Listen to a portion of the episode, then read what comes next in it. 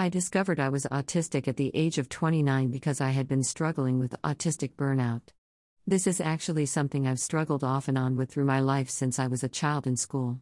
First, what is autistic burnout? A mental, physical, and emotional state that many autistic people battle with because of expectations to keep pace in the neurotypical world.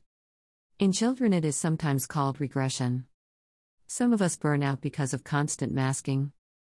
Autistic masking is when autistic people either consciously or subconsciously mask or hide their autistic traits. Many of us are chronically exhausted just from surviving in life, and periodically push ourselves too far, until we break down. For a lot of us late discovered autistic people, this breakdown, when we reach crisis point, is when we are diagnosed.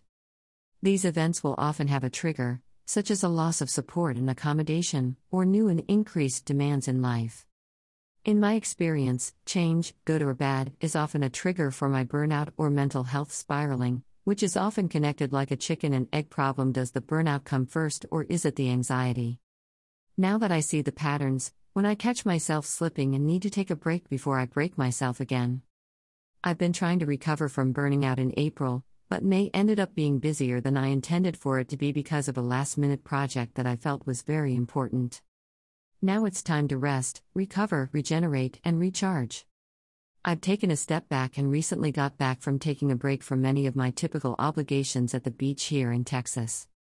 I had five days with no emails, no private messages, no social media notifications, and I wasn't monitoring my Facebook page. I did clips and photos from my life during my social media break, and a few of my favorite memes, because reading memes is relaxing to me.